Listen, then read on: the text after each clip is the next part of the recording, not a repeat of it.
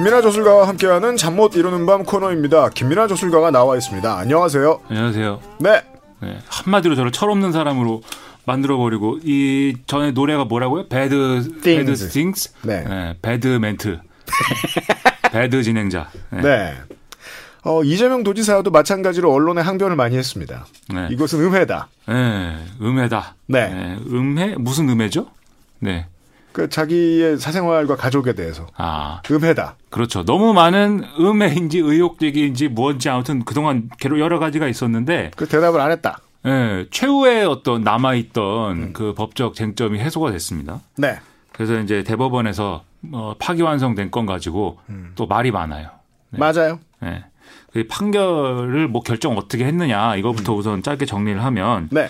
이 논란 그거였죠. 친형의 정신병원 강제 입원을 이재명 도지사가 지시했다. 그리고 선거 토론에서 이 사실의 진위 여부를 묻는 상대 후보자의 질문에 대해서 아니다라고 허위로 답을 했다. 맞습니다. 네. 이게 이제 혐의였는데 법리로 보면은 이제 강제 입원을 이제 지시했다라는 부분이 직권남용이었고 예. 그 다음에 예, 안 그랬다라고 얘기한 게 공직선거법상의 허위 사실 유포였습니다. 그렇습니다. 네, 1심에서는 둘 다 무죄가 나온 거고 음. 2심에서는 직권남용은 무죄 판단 유지됐는데 허위사실 유포 에 대해서 이제 허위 사실을 유포한 게 맞다 유죄가 나왔죠. 네. 근데 대법원에서 전부 무죄 취지로 파기환송을 했기 때문에 그러면 아 뭐 사실상의 법적 판단은 이제 마무리됐다 이렇게들 생각을 하는 겁니다. 예.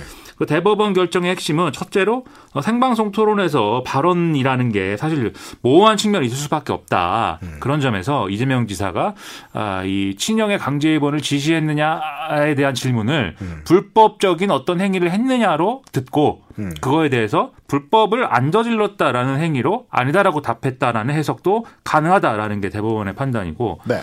그게 이제 이재명 지사 측의 주장이었거든요. 그렇죠. 받아들인 거죠. 음.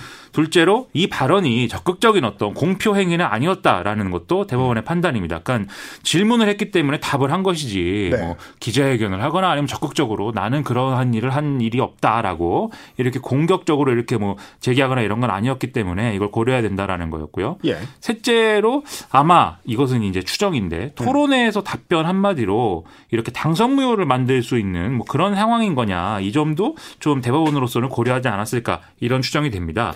국회의원 지자체장 어 그리고 뭐 지자체 의원 뭐 더 나아가서는 이제 광역자치단체장들까지 이 당선 무효를 만드는 문제에 대해서는 재판부가 다 인간으로 구성되어 있는데 고민이 없었겠습니까?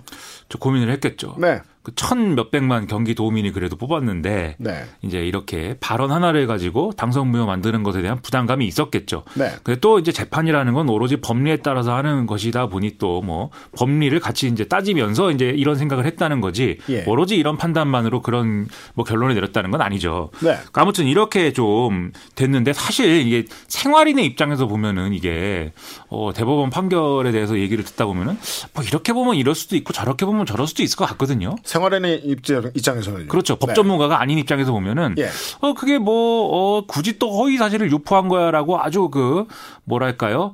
어 아주 좀 엄하게 보면은 허위 사실을 유포한 거 아닌가 이런 생각도 들고 왜냐하면 이제 강제 입원을 지시한 건 지시한 거니까. 음. 근데 그거에 대해서 아니라고 한 표면적으로는 그렇게 된 거니까. 우리가 민선 공직자가 재판을 받을 때 선거법으로 네. 볼 때마다 느끼는 언제나 나오는 감정이죠. 네. 그래? 저게 잘못이래? 그럼 이건 왜 90만 원 받고 저건 100만 원 받았어? 벌금을? 네. 뭐 그런 식으로. 예, 직을 잃고 예. 이런 것들 생활인의 입장에서는 분명치 않아요. 그렇죠. 근데 이런 좀 게 이런 게 남는 이제 내용이다 보니까 네. 무소속 홍준표 의원의 경우에는 이렇게 좀 비아냥대는 그런 발언들을 하고 있죠. 소셜 테이너시죠. 예, 선거법상 허위 사실도 적극적 허위 사실이 있고 소극적 허위 사실이 있는 줄은 처음 알았다. 그리고 이 중에서 적극적 허위 사실만 처벌을 한다는 것은 괴이한 논리다. 전 결론이 아주 마음에 들었어요. 예, 대한민국 사법부가 베네수엘라 사법부로 가고 있는 거 아니냐 이렇게 주장을 했습니다. 이게 재작년쯤에 이제 야당이 그 베네수엘라에 국가적 으로 사과해야 할 메시지를 좀 많이 내보냈죠. 네. 이제는 안 그랬으면 좋겠는데. 네. 그러게 말입니다. 그러니까 어쨌든 이게 베네수엘라 사법부 얘기를 드, 이렇게 예로 든 것은 네. 일종의 이제 뭐 정치 판결이다 이 주장을 하고 싶은 거죠. 베네수엘라는 뭐 사실상 나라가 권력이 둘로 쪼개졌다 뭐 이런 상황까지 갔었으니까. 네. 그러니까 뭐 정치 판결이다라는 건데 언론의 평을 보면 이것이 양쪽 모두 아주 깔끔하게 잘못된 판결이다, 잘된 판결이다. 정말로 아주 깔끔하게 잘못됐다, 잘됐다라고 해석을 하고 있는 곳들이 워낙 많습니다. 네. 근데 사실 뭐 논란이 남는 판결일 수밖에 없다는 게 대법원 판결에도 있는데 네. 대법원 전원 합의체에서 다룬 거죠. 근데 보면은 원래는 이제 대법원의 대법 전원 합의체 13명인데 그 중에 한 명은 이제 이재명 지사하고 인연이 있다고 그래서 이 결정을 회피했고요. 네. 그 12명 중에 이게 7대 5로 이제 저어이 파기환송 무죄 취지 파기환송이 결정이 된 겁니다. 아슬아슬. 그렇죠. 그래서 7대 5라는 것은 12명인데 7대 5로 했다는 건 사실상 이제 의견이 반반이었다는 거거든요. 음.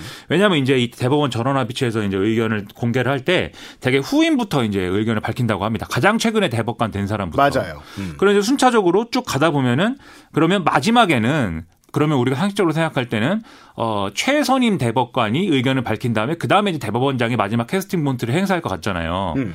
근데 대부분 대법원장은 음. 다수 의견에 따라간다고 합니다. 즉 마지막 표 한 표 남았을 때 대법원장의 표는 중요하지 않다는 말씀을 하신 거예요. 그렇죠. 왜냐하면 첫째로 법적 안정성을 고려해서 음. 어쨌든 한표 차이로 어떤 좀 이렇게 차이가 나는 그런 판결은 되도록이면 지양해야 되는 것이고 음. 둘째로 대법원장이 그런 어떤 뭐랄까요 형평성 뭐 이런 편향성 이런 논란에 휘말리는 것이 가장 나쁘지 않겠습니까? 그렇죠. 그러다 보니까 다수 의견에 그냥 대개는 정말 뭐 엄청난 일이 아닌 이상은 따라가는데 13명 중에 대법원장은 내 의견을 내지 않는 쪽을 원칙으로 한다 는 말씀이에요. 네, 그러면은 이 최선임 대법관이 어디 손을 들어줬느냐에 사실은 상황이 갈리는 거죠. 11번째 표. 그렇죠. 그러면 이 상황을 사실 좀 상식적으로 봤을 때는 그러면 최선임 대법관이 찬성 입장 지금의 이제 다수 의견에 손을 드는 바람에 그럼 12명 중에 10명의 표가 나올 때까지 5대 5였다가 11번째에서 6대 5로 바뀌었고 대법원장은 다수의 편을 들어줘야 되기 때문에 7대 5로 결정이 났다는 말씀을 하신 거잖아요. 그런 시나리오가 상상 가능한 가장 유력한 시나리오다. 손을 들어줄 수밖에 없어요. 라고 생각을 하는데 네. 이게 최선임 대법관이 권순일 대법관이거든요. 음. 네, 이분은 박근혜 정권에서 임명된 분입니다. 그러나 예. 사실 이게 우리가 일반적인 사실은 편협한 음. 예, 어떤 도식적인 그러한 판단을 해보면 보수 정권에서 임명된 사람이기 때문에 이재명 지사한테 어목한 판결을 좀 주장했을 것 같지만 그렇지 않았다는 거죠. 음. 그런데 그걸 또 이분 하나의 사례만 갖고 얘기하기는 어려우니 네. 다른 의견 분포를 보면은 근데 다수 의견, 반대 의견 양쪽에 다 사실은 전 정권 그리고 이번 정권에 임명된 대법관들이 다 섞여 있거든요. 맞아요. 그러니까 이게 법적으로 사실 따지기가 상당히 어려웠다, 애매한 점이 있다 이런 판결이라고 평가할 수는 있어도 음. 정치 판결이다 이렇게 보기는 어려운 거죠. 그렇습니다. 음, 좀 먼데부터 제가 다가와 볼게요. 어, 지금 부동산 정책이나 이 주식 시장과 관련된 정책들 레드벌룬 띄우는 것을 보고 어떠한 전문가들은 문재인 대통령이나 이 청와대의 주요 관계자들이 어, 도덕성이나 욕망에 대한 계산에서 어, 사람들의 평균치를 좀 웃도는 바람에 실수를 하는 것 같다라고 얘기합니다. 조금 더 쉽게 얘기하면 어, 법대로 살았고 청빈하게 살아서 사람들의 일반적인 욕망을 이해 못하나 보다라는 지적을 하기도 합니다. 그 지적에 있어서 민주당의 대권 주자 중에 정반대에 서 있다고 평가되는 게 이재명 경기도지사입니다. 그렇죠. 사람들의 평균적인 욕망을 이해할 사람이라고 이야기를 해요. 네. 네. 그래서 뭐 실제로 오늘도 뭐 약간 보도가 편향적으로 나온 측면도 있는데 재건축, 재개발, 용적률 상향 이런 것을 해서 지금의 그린벨트를 풀지 말고 그런 걸 통해서 이제 주택을 공급을 물량을 확보해야 된다 이런 주장도 하고 그 사실 재개발 재건축은 사실 우측에서 얘기하는 거잖아요 주로. 네. 그, 그 얘기 이제 뒤에 하겠지만 음. 어쨌든 이제 근데 그 얘기가 100%는 아니었어요. 네. 아무튼 그리고 이제 그 주식 거래에 대해서도 이제 개인 이제 투자자에게 이제 과세 강화를 하는 거에 대해서 음. 지금 또 반대 입장을 얘기하는 물론 이건 문재인 대통령이 또 특별히 지시한 거기도 하지만 네. 이런 맥락들도 있습니다. 근데 여기에 더해서 또 이재명 도지사의 어떤 대권 주자로서의 앞으로의 파괴력 이런 거를 전망해 볼 때 빠뜨릴 수가 없는 게 지금 방금 말씀하신 그 시각 있잖아요. 이 어떤 이 정권 사람들이 너무나 도덕적이고 너무나 윤리적이고 너무나 그런 그런 정치를 성인 군자와 같은 정치를 주장해 오다 보니 아, 평균적인 사람들의 어떤 욕망에는 무관심한 거 아니냐 이런 생각들이 있다고 말씀하셨잖아요. 네. 근데 지금 상황은 그걸 넘어서서 저 사람들이 겉으로는 굉장히 성인 군장인 척 했는데 뒤로는 사실 자기 챙길 거 다 챙기고 그런 거 아니냐? 우리 같은 속물하고 똑같이 살았구만. 음. 그런데 오히려 자기들의 어떤 도덕적인 면, 윤리적인 면을 과대평가하고 그걸로 사람들을 현혹시켜서 정치적인 어떤 이득만 챙겨간 거 아니야 지금까지 이런 의문을 갖게 되는 상황이 와버렸거든요. 현 정권의 업적을 대표하고 대변하는 이미지를 떠안게 된 이낙연 의원이 불리한 지점이죠. 그렇죠. 이낙연 의원뿐만이 아니고 그 전에 어떤 지난해 예를 들면 조국 전 장관 문제라든지 최근에 사실은 박원순 서울시장 문제도 이런 맥락에서 사람들의 인식 속에서 그 사실 여부와 관계없이 진실 여부와 관계없이 사람들의 인식에서는 그런 사례처럼 이제 인식이 되고 있습니다. 네. 그러다 보니까 이런 실망감 속에서 사실 앞으로 그러면 파괴력 있는 대권 주자는 누구냐라고 했을 때 이재명 지사한테 우리가 뭐 어떤 성인 군자와 같은 모습을 기대하지는 않잖아요. 솔직히 얘기해서 이재명 지사가 악인이어서라기보다는 어떤 캐릭터라는 차원에서 네. 정말 어떤 어, 자신의 어떤 어, 똑똑한 머리와 그런 거를 활용해서 자기 권한을 최대한 행사해서 좀뭐 어떤 문제를 해결하는데 수단과 방법을 가리지 않는 이런 파이터이다. 뭐 이런 이미지지만 그동안 기록상의 도덕적인 흠집이 언론을 통해서 혹은 뭐 본인이 했던 일들 너무 많이 나 있기 때문에 예. 이 상처가 아물면서 생기는 정치적인 득이 있습니다. 그렇죠. 예. 아무런 흠결이 없던 사람은 아주 조금 출혈이 생기면 과다 출혈이에요. 그렇죠. 그런데 이재명 지사는 그렇지 않죠. 그렇죠. 그러다 보니 앞으로의 이재명 지사의 대권 주자로서의 몸값은 상당히 올라갈 것이다. 이렇게 보여지거든요. 그럼 이제 당장 문제가 우리가 이제 좀 판단해 봐야 될 지점이 이 여당 전당대회가 있지 않습니까? 네. 지금 연- 여당 전당대회 얘기를 갑자기 꺼내는 이유는 이게 대권 주자들 간의 어떤 진검승부처럼 지금 돼버렸기 때문이에요. 그렇죠. 8월 말에 전당대회를 하는데 내일 이제 후보 등록을 하는데 미리 보는 한국 시리즈죠. 예, 이낙연 의원하고 김부겸 전 의원이 이제 후보 등록을 했는데 네. 두 사람 다 어쨌든 대권 주자란 말이죠. 음. 뭐 가능성 여부는 뭐 차치하더라도 근데 어쨌든 이낙연 의원은 대세론을 따르고 있고 김부겸 전 의원은 언더독의 입장에서 지금 굉장히 아, 파이팅을 하고 있는데 네. 그렇다면 이재명 지사가 이렇게 뭔가 대권 주자로서 몸값이 올라가는 국면에서 과연 이게 당권 경쟁에 어떤 영향을 미칠 것이냐 이게 이제 초미의 관심사인 거죠. 아 정말 그 누워 있는 김민아 조술가 옆에 그냥 가만히 앉아 있는 기분이 들어요. 아 그래요? 가만히 있다 보면 생각이 여기저기로 가거든요. 그렇죠. 그래서 지금 민주당 전대에 대해 고민하기 시작했습니다. 그렇죠. 네. 고민이 되지 않습니까? 네. 그럼 이제 어이 이 구도가 사실은 처음 생긴 구도는 사실 아닙니다. 왜냐하면 이낙연 의원이 1등 주자이지 않습니까? 대권 대권 레이스에서는 음. 1등 주자면 사실 다른 주자들은 일단 1등부터 길을 죽이죠, 죽이고 보자 이런 생각할 거 아니에요. 그럼요.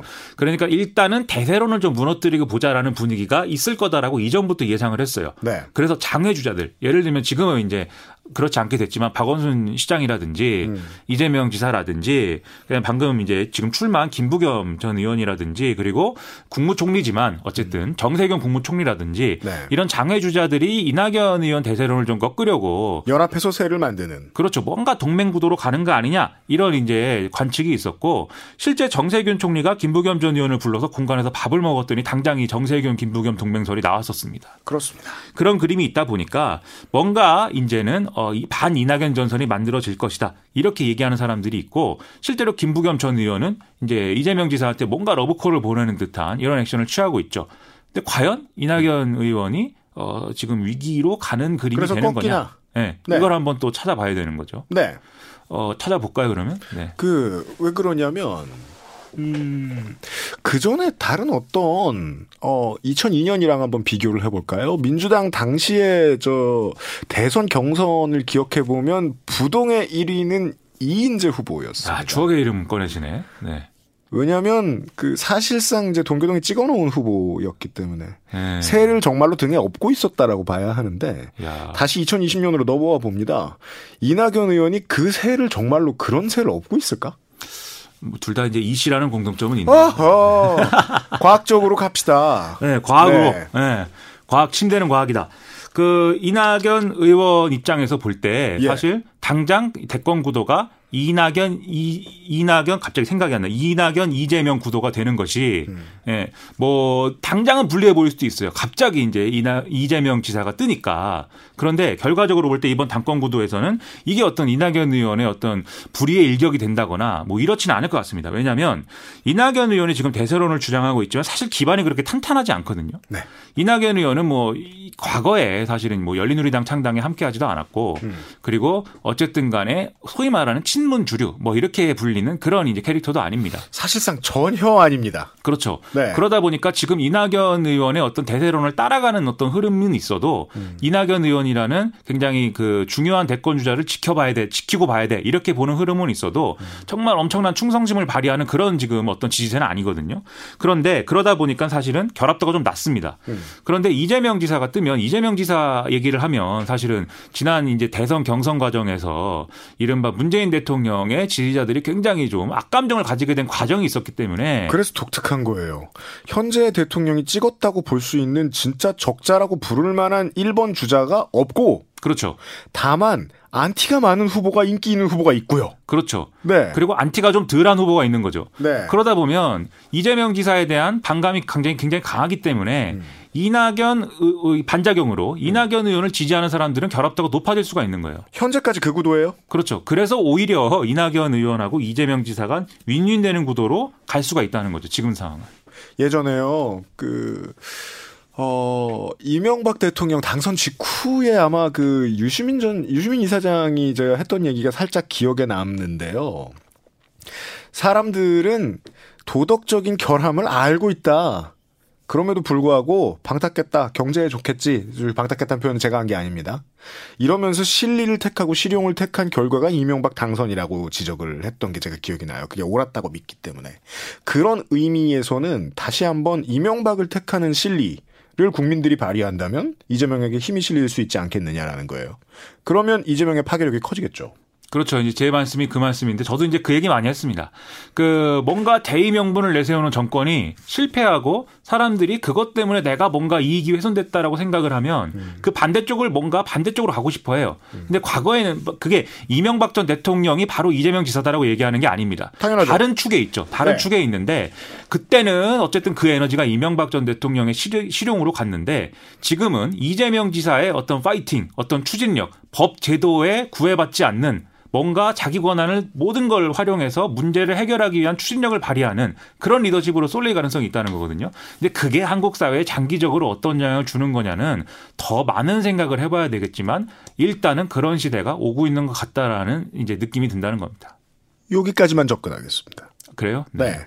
더 접근하는 건 한 몇 달 있다 더 하겠습니다. 네, 그리고 시간도 없고 그죠? 짧게 부동산 얘기를 하세요. 부동산 얘기만 하려고 그러면 시간이 짧습니다. 저는 진성준 의원, 아, 사실 이거 제 견해까지 나올 것도 없고, 많은 분들에게, 많은 분들이 이제, 아, 뭐랄까요, 그, 언론을 믿지 않는 추세 중에 하나로 나온 행동이랄까요?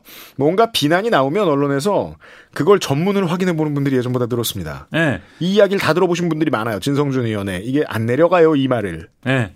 그러니까 진성주 의원은 억울하다는 건데 김연아 미래통합당 비대위원이 예. 이게 백분 토론에서 부동산 정책 토론한 다음에 마이크 꺼지고 한 얘기라는 거죠. 그 예. 유튜브 중계는 되는 상황에서 김연아 비대위원이 집값이 떨어지면 경제적 충격이 너무 크니까 그렇게 막 떨어뜨려서 안 되는 거다. 떨어뜨릴 수가 없다. 이런 취지로 얘기를 하니까 네. 진성준 의원이 어 뭐 그렇게 해도 뭐 안 떨어진다. 이렇게 얘기를 했다는 건데 음. 진성준 의원이 설명을 했습니다. 이게 집값이 떨어지는 게 더 문제라고 하면서 정부 대책에 발목을 잡으려는 집값 하락론자들에 대해서 반론을 하려는 거였지. 음. 정부 대책은 어차피 소용이 없다라는 취지로 내가 한 얘기가 아니다. 이렇게 바- 이렇게 해명을 했거든요. 어감상, 그렇게까지는 안 떨어진다. 라는 뭐, 말이었다. 근데 그건 뭐 장담을 못 하는데 네, 그렇습니다. 아무튼 뭐 그런 그 떨어지고 떨어지고 말고의 문제라기보다는 경제에 큰 충격을 준다라는 그 우려에 대해서 자기가 반론을 하고 싶었다라는 얘기를 하고 있는 거예요. 네. 그러니까 사실 뭔가 해명을 했지만 그럼에도 불구하고 후폭풍은 이어지고 있죠. 근데 이게 부동산 문제라는 게 부동산 가격이 떨어지면 경제에 악영향을 주는 건 사실입니다. 보수 언론은 이 지금 다주택자에 대한 공격은 마치 10년 전에 서브프라임 모기지론이 오는 그 단초일 것처럼 설명하는 경우들도 덜어 있어요. 예. 뭐냐면 부동산이라는 게 예를 들면 담보대출이라든지 이런 것하고 직결돼 있기 때문에 금융기관 건전성 문제로 바로 이어질 수 있는 문제라는 것이죠. 네. 그렇기 때문에 자산 가격이 하락을 하게 될 때는 일반적으로 급격한 경기 하강을 보여주는 지표로 해석이 됩니다. 왜냐하면 기업들도 자기가 영업 잘했으니까 돈을 빌려주세요. 영업 더하게 이렇게 얘기하지 않습니다. 영업을 우리가 잘했기 때문에 부동산 이만큼 늘렸으니까 그걸 담보로 돈을 빌려달라고 해요. 기업들도 그래요. 한국은. 그러니까 이 자산 가격이 하락하면 당연히 금융시장 전체로 충, 전체로 충격이 이어지죠. 그럼 그렇죠. 이제 금융권 부실이 발생하고 금융권 부실이 발생하면은 금융권이 대출했던 돈을 회수하려고 합니다. 그러면 사실 대출했던 돈이 다 산업으로 들어가고 여러 가지 분야의 경제적인 어떤 마중물로 쓰인 건데 그 은행이 다 회수하면 경제가 어떻게 되겠습니까? 그 마치 그 아파서 불수익은이 이렇게 말려들어서 움직인 것처럼 그렇죠. 그런 상황이 됩니다. 그래서 사실 부동산 가격을 떨어뜨리는 정책이라는 거는 원론적인 차원에서는 대단히 어려운 정책이고 쉽게 할 수 없는 정책입니다. 그렇기 때문에 이 정권 관계자들도 집값을 떨어뜨리겠다라고는 얘기를 안 하죠. 다만 이렇게 얘기를 했습니다. 과도하게 거품 수준으로 급상승한 아파트 가격을 정상화시키겠다는 차원, 이 차원에서 이제 얘기를 한 적이 있죠. 예를 들면 이 정부 들어서 급상승한 지역 있지 않습니까? 음. 이른바 서울의 마용성 이런 네. 지역. 이런 지역은 누가 봐도 원래 어떤 가져야 될 어떤 그동안의 집값보다도 훨씬 뛰었거든요. 이, 이, 단기간에. 그렇죠. 그런 거는 이제 잡을 수 있다. 이런 음. 얘기이기 때문에 문재인 대통령도 이제 취임 이전 수준으로 집값을 만들겠다는 취지로 얘기를 한 게 이 맥락인 것이지 음. 집값을 전반적으로 다 떨어뜨리겠다. 부동산 가격을 떨어뜨리겠다. 이 얘기는 아니라는 거죠. 네. 이건 사실 그 정부에게 묻는 것도 묻는 건데 국가의 주인인 국민들도 개개인에게 물어야 할 질문이라고 생각합니다. 정말 거품이 꺼졌으면 좋겠느냐? 네. 정말 반칙으로 부동산 때문에 불로소득하는 사람들이 줄었으면 좋겠느냐? 네. 그렇다면 협조하면서 나올 만한 그 손해도 있다라고 생각을 하는데요. 여튼 서울 집값에 대한 이야기를 하면서 보수 언론은 종종 이걸 헷갈리겠습니다. 서울 집값이 집값의 모든 것인 것처럼 표현하는 오류를 저지르곤 해요. 네. 예. 그렇죠. 서울 여기 강남에 몇백만 채를 더 공급해줘. 이런 결론을 자꾸 내고 싶어요. 그러니까 이게 집이라는 것을 어떤 상품으로 보고 지금 집값이 높으니까 수요와 공급의 어떤 그 시스템을 작동시키기 위해서는 공급을 늘려야 된다. 네. 그래서 다른 거 무슨 과세를 강화하고 뭐 대출을 조이고 이런 건 다 무용지물이고 음. 공급을 늘려야 된다. 이런 주장을 계속 해왔어요. 보수 언론이라든지 보수 정치 세력이. 아니 우리 한국에서 평생 산 사람들은 압니다. 대도시에서 공급을 늘린다는 건요 원주민을 쫓아내는 일이고 네. 버블의 한 가운데예요. 네. 종종. 그렇죠. 그러다 보니까 계속해서 공급야 공급을 늘리는 게 아닌 어떤 대책을 이 정부는 마련하려고 했는데 계속 밀리고 밀려서 결국은 두 손 든 거거든요, 사실. 네. 그래서 지금 공급을 어떻게 늘릴 거냐를 두고 계속해서 여기저기서 얘기가 나오는데 음. 여러 시나리오가 있습니다. 공급을 늘리는 것에는 음. 첫째로 신도시 조성하는 게 있고 네. 그다음에 둘째로 그린벨트 푸는 게 있고 셋째는 방금 말씀하신 도심의 이제 재건축 재개발 푸는 게 있고 음. 이런 여러 가지 시나리오가 있는데 다 완벽하지 않아요. 예를 들면은 어 방금 말씀드린 이제 재건축 재개발 이런 거는 과거에 무슨 뭐 용산 참사 이런 곳에서 봤듯이 말씀하셨듯이 원주민들은 다 밀려나고 그런 비극도 벌어지고 부자들을 위한 아파트가 만들어지고 이런 문제가 있습니다. 그리고 그린벨트 푸는 것도 사실 그린벨트를 풀어갖고 거기에 뭘 짓느냐가 쟁점인데 강남에 짓는 거잖아요 지금. 강남에 질 경우에는 거기에 예를 들면은 처음에는 임대주택을 지어도 분양 전환은 이 4, 5년 살면 분양 전환할 경우에 그거는 로또 아파트가 된다. 그래서 이게 투기 자산이 될 것이다. 이게 사실은 이재명 도지사가 오늘 어, 제 오늘 한 얘기입니다. 그러니까 이게 일리가 있는 거거든요. 거대한 거짓말의 장이거든요. 네. 이 뭐 저 서민들을 위해서 제공 하겠다. 네. 그 얘기가 이명박 정부에서 떨어지자마자 그 다음 날에 기사들은 다 로또라는 단어를 썼어요. 그게 이제 보금자리 주택 이런 거였는데 네. 그런 차원이 있고 그다음에 신도시 지정하는 것도 그게 신도시에 기본적으로 교통 인프라나 이런 기본적인 게 깔려야 그 신도시가 작동을 하고 더군다나 그렇게 할 경우에 다른 신도시 간에 무슨 집값 형평성 이런 게 제기되면서 또 얘기가 이상해지거든요. 30초 드릴게요. 그러니까 공급 만능론으로는 해결을 못 하고 공급 만능론으로 해결을 못 하는데 그래서 지금 음. 각 각자 얘기가 다 다른 상황이 오고 있다는 겁니다. 청와대 정책실장, 국무총리, 법무부 장관 다 각자 다른 얘기를 하는 상황이 공급 만능론의 한계 때문에 왔다. 이 얘기를 드리려고 했습니다. 그렇습니다. 청사진을 끌고 한 3년 왔는데요. 어, 많이 흔들렸고 흔들릴 때가 됐고 흔들린 모습을 지금 보고 있는 중인 것 같습니다. 빨리 정리를 해주세요. 이 정부가. 네. 잠 못 자는 김민아 저술가를 위해서 지금 락을 들려드리는 시간이에요. 아 멋있습니다. 네. 김민아 저술가는 방송에서 말을 잘하는데 마이크가 꺼지면 그때 말하는 걸 제가 들을 수 있잖아요. 그럼 생각나는 단어가 있어요. 뭔지 아세요? 뭡니까? 중언 부언. 아, 뭐 그렇죠, 뭐. 네. 영어로 가장 적당한 표현은 redundant. 음. 그린데이의 97년 곡입니다. 김민아 저술가 안녕히 가세요. 감사합니다. 문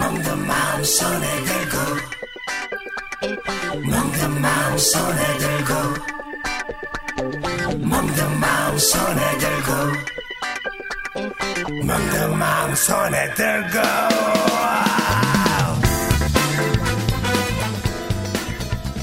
가족과 파트너에 대한 문제만 빼도 인생은 아니죠. 말을 다르게 해야죠. 가족과 파트너에 대한 인생을 빼면 보통은 피로와 골치 그 자체입니다. 인생 나머지 절반의 상담소 조성주 소장과 함께합니다. 어서 오십시오. 네, 반갑습니다. 네.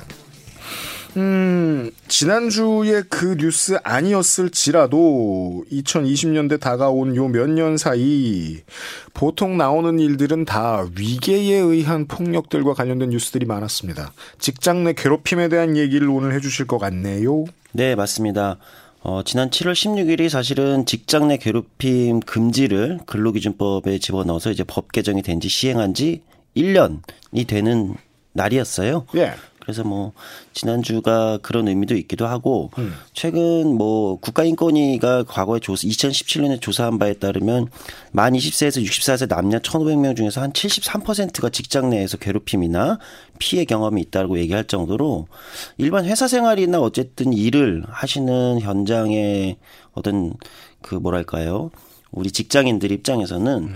이 직장 내에서 벌어지는 어떤 괴롭힘 문제, 이런 위기에 대한 문제, 이런 것들이 가장 큰 괴로움 중 하나라고 꼽을 수 있겠죠. 국가 운영이 참 재밌어요. 73%면 사실상 모두예요, 모두. 네. 그러니까 27%는 대답할 타이밍을 놓쳤든지 이 질문이 뭔지 몰랐을 거란 생각이 들기도 합니다. 네. 그 정도면 만연해 있는 고통을 주는 것인데 이 우리가 뭐, 뭐 잘못 먹는 거나 바깥의 공기 이런 거 많이 신경 쓰지만 실제로 가장 위험한 발암 물질 중엔 스트레스가 있잖아요. 네. 이런 건강을 위협하는 대단히 일반적인 것에 대해서 국가가 조사하기 시작한 지 얼마 안 됐어요. 그죠? 네, 그렇습니다. 이런 예. 것들이 네. 실제 직장이나 일터에서의 어떤 노동 조건에 해당하는 문제다.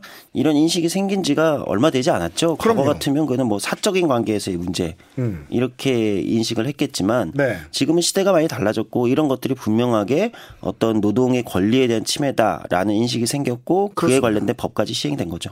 맞습니다. 네. 어, 이제 법이 들어왔으니까 직장 내 괴롭힘이 뭔지를 정의도 했을 거예요, 법에서. 이게 네, 그렇습니다. 뭐예요? 지금 법적으로 정의된 직장 내 괴롭힘이란 사용자나 근로자가 직장에서 지위 또는 관계 우위를 이용해 다른 근로자에게 신체적, 정신적 고통을 주는 등의 행위 이렇게 규정돼 있어요. 신체적, 고, 정신적 고통을 주거나 근무 환경을 악화시키는 행위. 그렇죠. 아, 74% 아니에요. 99%될 거예요. 물론 여기서 더 중요한 거는 네. 직장에서 지위 또는 관계 우위를 이용해야 된다는 요게 이제 아, 예, 증명돼야 예, 그렇죠. 되는 거죠. 아, 네, 맞아요. 맞아요. 음. 알겠습니다. 예. 법 시행 1년 동안의 성적을 그동안 뭔가 개선이 됐는지 이런 거 국가에서 조사도 하고 그러잖아요. 예, 아무래도 법 시행 1년이 됐으니까 여러 가지 조사가 있었어요. 특히 최근에 이런 직장 내의 문제, 직장 갑질 문제 같은 걸 주로 다루는 어, 시민단체인 지 직장 갑질 119란 단체에서 조사도 하기도 했고 네. 어, 여전히 한 절반 정도의 어, 노동자들은 아직 큰 변화를 느끼지 못한다라는 답이 있었지만 네. 그럼에도 불구하고 어쨌든 조사를 해보면 일부 노동자들은 이 법이 시행되고 나서 그래도 분위기가 바뀌었다 이런 답을 하는 노동자들도 늘고 있습니다. 아. 좋군요. 예, 그러니까 이제 사실 법 시행이 1년밖에 되지 않았기 때문에 음.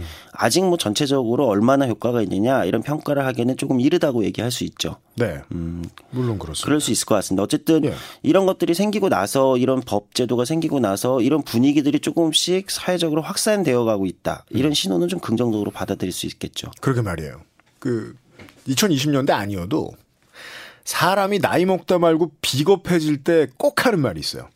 어떤 겁니까? 요즘 땡땡. 근데 요즘 애들이라고 하면 그건 청소년을 얘기하는 걸 수도 있는데 그 자기 회사에 있는 후배 어른들을 얘기하는 걸 수도 있잖아요. 그렇죠. 예. 내가 견뎌온 일상적인 폭력을 너희들이 못 견뎌? 라는 표현이 보통 나와요. 음, 예. 네. 후배들을 위해서 그 폭력을 걷어낼 생각을 하지 않음으로 나오는 반응인데 그 제가 이 말씀을 왜 드리냐면 아 이 법이 어느 정도의 힘을 가지고 있는지 저는 잘 모르는 상황에서 말씀드리는 겁니다. 근데 보통은 이 직장 내에서 당연히 직장 내에서 있죠. 맨날 보는 사람들한테 당하는 거 아니에요. 네. 그러면 보통 가해자와 피해자 분리 안 됩니다. 이게 가장 괴로워요, 언제나. 네, 그게 가장 괴로운 문제죠. 네. 그러니까 최근에 이제 이게 시행된 지 1년이 됐고 어 지금 법제도가 어쨌든 효과를 조금씩 확산시키고 있다고는 하지만 네. 여전히 네. 여러 전문가들의 의견에 따르면 부족한 지점이 많다는 게 지, 적되는 부분들이 바로 조금 전에 얘기하신 그런 부분들도 있는 거죠. 네. 어 그러니까 이제 하나씩 짚어보자면요. 음. 그러니까 지금 법은 이렇게 돼 있어요. 직장 내 괴롭힘 아까 규정한 그런 것들이 발생하는 경우 음. 사용자는 이를 즉시 조사하고 피해 직원의 희망에 따라 근무 장소를 변경하거나 유급 휴가 등 적절한 조치를 취해야 되는 의무를 부여하고 있어요. 네. 어, 만약에 사용자가 이런 어떤 의무를 이행하지 않으면 과태료를 물게 되어 있는 거죠. 500만 원 정도에. 예. 어 그런데 문제는 뭐냐면 이제 저 이- 발견한 것 같아요. 네. 사업주가 무슨 벌을 받을지 써 있어요. 그럼 그 윗줄에는 괴롭힘의 가해자에 대해 가해자가 무슨 벌을 받을지 써 있어야 될 거 아니에요. 네, 현재 있는 법에는 처벌 조항은 없어요. 회사의 예규에 맞게 알아서 해라. 그렇죠. 취업 규칙을 직장 내 괴롭힘이 발생할 경우 어떻게 회사 내에서 고충 처리를 할지에 대한 어떤 제도를 회사 내에 만들 것, 취업 규칙을 만들 것, 뭐 이런 것들은 있는데 가해자에 대한 처벌 규정은 없어요. 보통 최초 법안이 음. 언론에서는 보통 손방망이다 이렇게 말하고 마는데 저는 그건 언론이 게으르다고 봐요. 왜 이렇게 되는지 저는 모르진 않아요. 왜냐하면 처음으로 도입된 그 개념의 정의도 들어온 지 얼마 안 됐고 그렇죠. 이게 무슨 죄인지 알아볼 수 있는 판례도 부족하고 네. 그래서 가해자들이 오히려 국가를 상대로 소송을 낼 가능성도 엄청나게 많아요. 아주 높죠. 예. 네. 이, 이제, 역으로 나오는 부작용들을 최대한 덜 내면서 최초의 입법을 시도하게 되거든요. 그렇죠. 그래서 제가 드리고 싶은 말씀은 최초의 입법이 괜찮다는 얘기가 아니에요. 고쳐야죠. 네. 네. 그래서 지금 이제 안 그래도 21대 국회가 시작한 지 얼마 되지 않았습니다. 네. 어, 그러다 보니까 21대 국회에서도 어, 이제 크게 두 방향이 있는 것 같아요. 그러니까 현재의 이 제도로서는 아직 강력한 효과를 보기 어려우니 조금씩 손을 보자. 음. 하나는 가해자에 대한 처벌 조항을 좀 넣자. 그래서 이제 그러니까요. 어, 일부 의원, 의원들은 가해자 처벌 조항이 들어간 이제 개정안을 발의하기도 했죠. 음. 음. 또 하나의 방법은 근데 아직 명확하게 이게 가해와 피해의 어떤 규정이나 이런 것들을 매번 판단하기에는 여러 데이터가 부족하니 말씀하신 대로 음. 오히려 성희롱 예방 교육이 이제 의무화되면서 지금 성희롱 예방 교육이 다 이제 교육을 하게 돼 있잖아요. 그럼요. 그러니까 예방에 좀 더 포커스를 두자 이런 흐름도 한쪽에 있어요. 음. 그러니까 이제 직장 내 괴롭힘 예방 교육도 의무화하자. 성희롱 예방 교육은 지금 사업장마다 의무로 일정 규모 이상이면 의무로 받게 되어 있거든요. 네. 어쨌든 예방 교육이 효과가 있죠. 많은 사람들에게 아 이런 것이 직장 내 괴롭힘이었단 말이야, 또는 이런 것이 성희롱이었단 말이야. 실제 성희롱 예방 교육은 효과가 있다는 것이 점점 증명되고 있거든요. 그 캠페인의 무서운 점은 그런 것 같아요. 우리 회사도 이번 주 뭐 이번 달에 뭐 성희롱 예방 교육이 있대. 음. 그러면 가서 줘라도 이게 있다는 것의 존재를 아는 것도 큰 의미예요. 그게 굉장히 중요하죠. 네. 실제 지금 직장 내 괴롭힘 금지에 관련된 어떤 권리와 이런 조항들이 있다는 걸 인지하는 노동자의 숫자 자체가 직장인 자체의 숫자가 별로 높진 않아요. 조사에 따르면. 음. 그러니까 인지가 아직 덜 돼 있는 거죠. 맞아요. 그래서 그 가급적 이제 뭐 엘리베이터 내리는데 보통 노보가 붙어 있습니다. 큰 회사들은.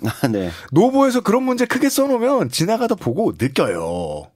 예, 그렇죠. 이- 이게 예방의 의미를 좀 말씀을 드렸습니다. 예, 예. 어, 그런 측면에서 보면, 어, 두 가지의 어떤 그 방식이 모두 장단점이 있겠죠. 음. 이제 가해자 처벌을 강화하는 방식이, 어, 굉장히 강력한 효과는 있겠지만, 둘 중에 하나만 하면 안 되죠. 예, 무엇이 명확한 가해자이냐 피해자이냐 이걸 이제 구분하는 것들에는 조금 더 디테일한 측면이 필요할 것 같고요. 맞아요. 예방 교육을 강화하는 측면도 예방 교육 캠페인이라는 측면에서 의미는 있겠지만 실제 피해 당사자를 어떻게 구제할 거냐. 예, 그리고 가해자들에게 어떻게 엄단할 거냐. 어, 요런 효과에서는 조금 부족한 지점이 있을 수도 있다. 네. 이런 게 있겠죠. 또 하나 큰 문제는 현재 이 직장 내 괴롭힘 금지에 관련된 조항들은 10인 이상 사업장에만 적용되고 있어요. 아, 예, 규모가 10인 이상. 네. 그러니까 10인 미만 의 어떤 숫자의 노동자들이 일하고 있는 직장이나 일터의 경우는 이 조항이 적용되지 않는다는 거죠. 제가 운영하는 회사도 10인 이하인데 그렇죠. 일단 가해자가 나타나요. 그러니까 누군가 가해를 했겠죠. 네. 피해자가 나와요.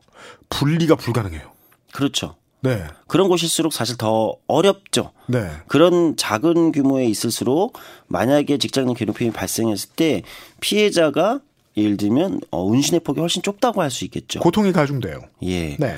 그래서 또, 또 한쪽 일각에서는 지금 이 제도에 관- 관련돼서 어, 10인 미만 사업장에서도 이 제도를 좀 더 이 이 조항을 적용할 수 있게 확대하자. 어, 요런 이제 의견들이 나오고 있죠. 음. 뭐, 아까 이제 잘 지적해 주셨듯이 지금 이런 관련 제도들이 이제 시행한 지 1년이기 때문에 사실은 이 제도는 제가 볼 때는 이런 다양한 어떤 향후 보완을 전제해 놓고 시행했다고부터 볼수 있어요. 네. 예, 그래서 제도가 이제 새로운 논의들이 이렇게 다양하게 들어오면서 안착화되면서 조금 더 확장돼 나갈 수 있지 않을까 이런 생각을 좀 하고 있습니다. 진짜로 그 고민을 가지고 계신 분들을 위한 시간입니다. 언제나 저희의 코너는. 어, 당장도 그 직장 내에서 괴로운 분들 많잖아요. 네. 아, 아직까지 초기 단계인 여전히 미비한 점이 많은 이 법을 가지고 네. 혹은 뭐 주변의 시민단체들 가지고 할 수 있는 게 뭐가 있을까요? 내가 직장 안에서 꾸준히 괴롭힘을 당해왔다면. 일단 뭐 이제 절차는 이럴 것 같아요. 10인 이상이 근무하고 있는 사업장이다. 그럼 이제 법- 이 법에 따라서 지금 직장 내에 직장 내 괴롭힘이 발생했을 때 자신의 문제를 이렇게 상담하고 고충 처리를 할 수 있는 기구나 절차를 마련하게 되어 있어요. 법적으로. 네. 그렇죠? 그러면은 이제 직장 내에서 이런 문제가 발생했다. 그러면 직 10인 이상 사업장일 경우 네. 그러면은 자기 어, 회사에 있는 그 고충 처리 기구에 내가 직장 내 괴롭힘을 겪고 있다. 이런 문제로 자기 절차를 밟아 나갈 수 있게 되어 있습니다. 첫 단계는 사내. 그렇죠. 어, 근데 여기서도 구분이 있어요. 근데 나에게 직장 내 괴롭힘을 가하는 사람이 누구냐에 따라서 좀 갈려요. 이게 이제 두 가지 방법이 있어요. 아 예. 그러니까 같은 직장 동료, 음. 동료가 나에게 괴롭힘을 한다. 동료들 또는 동료가. 네. 이 경우에는 기본적으로 사내에서 먼저 처리를 하게 돼 있습니다. 아까 얘기한. 예, 예. 근데 이게 사내에서 처리를 하는 최종 지휘권자는 사장이잖아요. 사업주잖아요. 네. 근데 사업주가 직장 내 괴롭힘을 나에게 가하고 있다. 그렇죠. 이 경우에는 이게 통하지 않겠죠. 그럼요. 그 경우에는 현재 절차는 지방 노동관서, 즉 여기서 말하는 건 지방 고용노동청이죠. 거기에 신고를 하게 되어 있습니다. 아, 앞으로 개선해야 할 지점은 여기서 나오는군요. 네, 그렇습니다. 예, 왜냐하면 사장님 아니라 그 어떤 사람들도 위계에 의해서 나를 내리누르려면 회사 내에서도 이미 이상한 말입니다만 인덕을 쌓아야 돼요. 그래서 사내 기구를 가지고 움직이려니까 당하고 있는 사람은 너무 막막한 거예요. 네, 사실 그런 측면이 있어요. 예, 노동청에 개입할 권위가 권력이 좀 더 있었으면 좋겠네요. 안 그래도 뭐 저희가 이제 이 시간에 몇 번 다뤘지만 이제 근로감독관의 관의 숫자 자체도 부족하고 어, 어떤 이런 문제들은 아직 사내에서 발생하는 이런 문제들은 사내 들어가서 조사나 이런 것들을 굉장히 디테일하게 해야 되는 필요가 있는 거잖아요.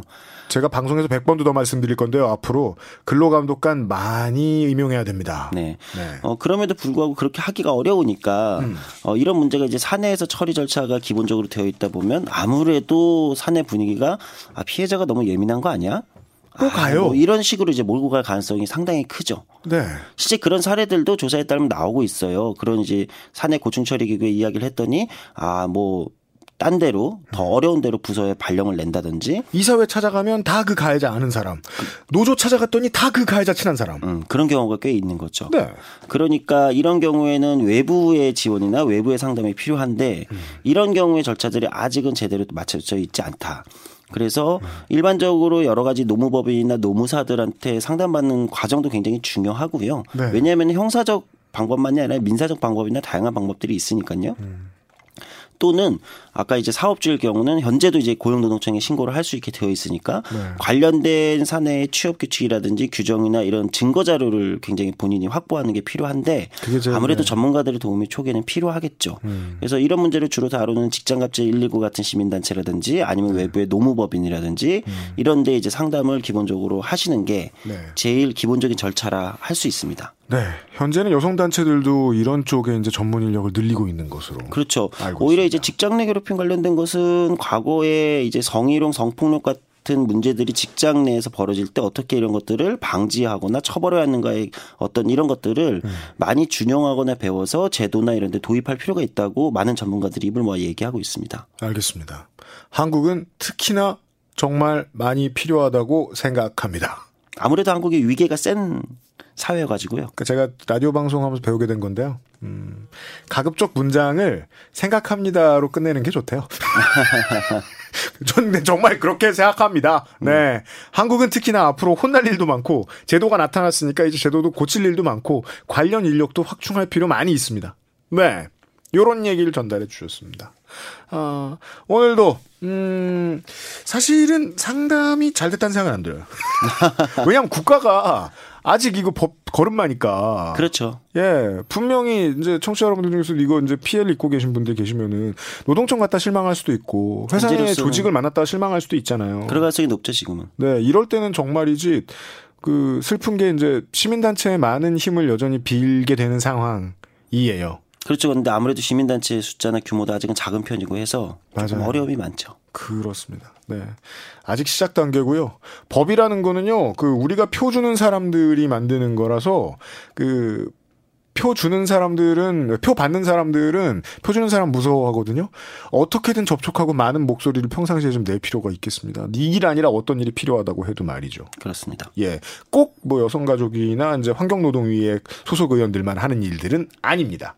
국회를 사용하실 수도 멀리는 국회를 사용하실 수도 있다는 이 정도 힌트 알려드리면서 예, 어, 인생 나머지 절반의 상담소 마무리 짓도록 하겠습니다. 조성주 소장님 이번 주도 수고, 수고 많으셨습니다. 네, 감사합니다.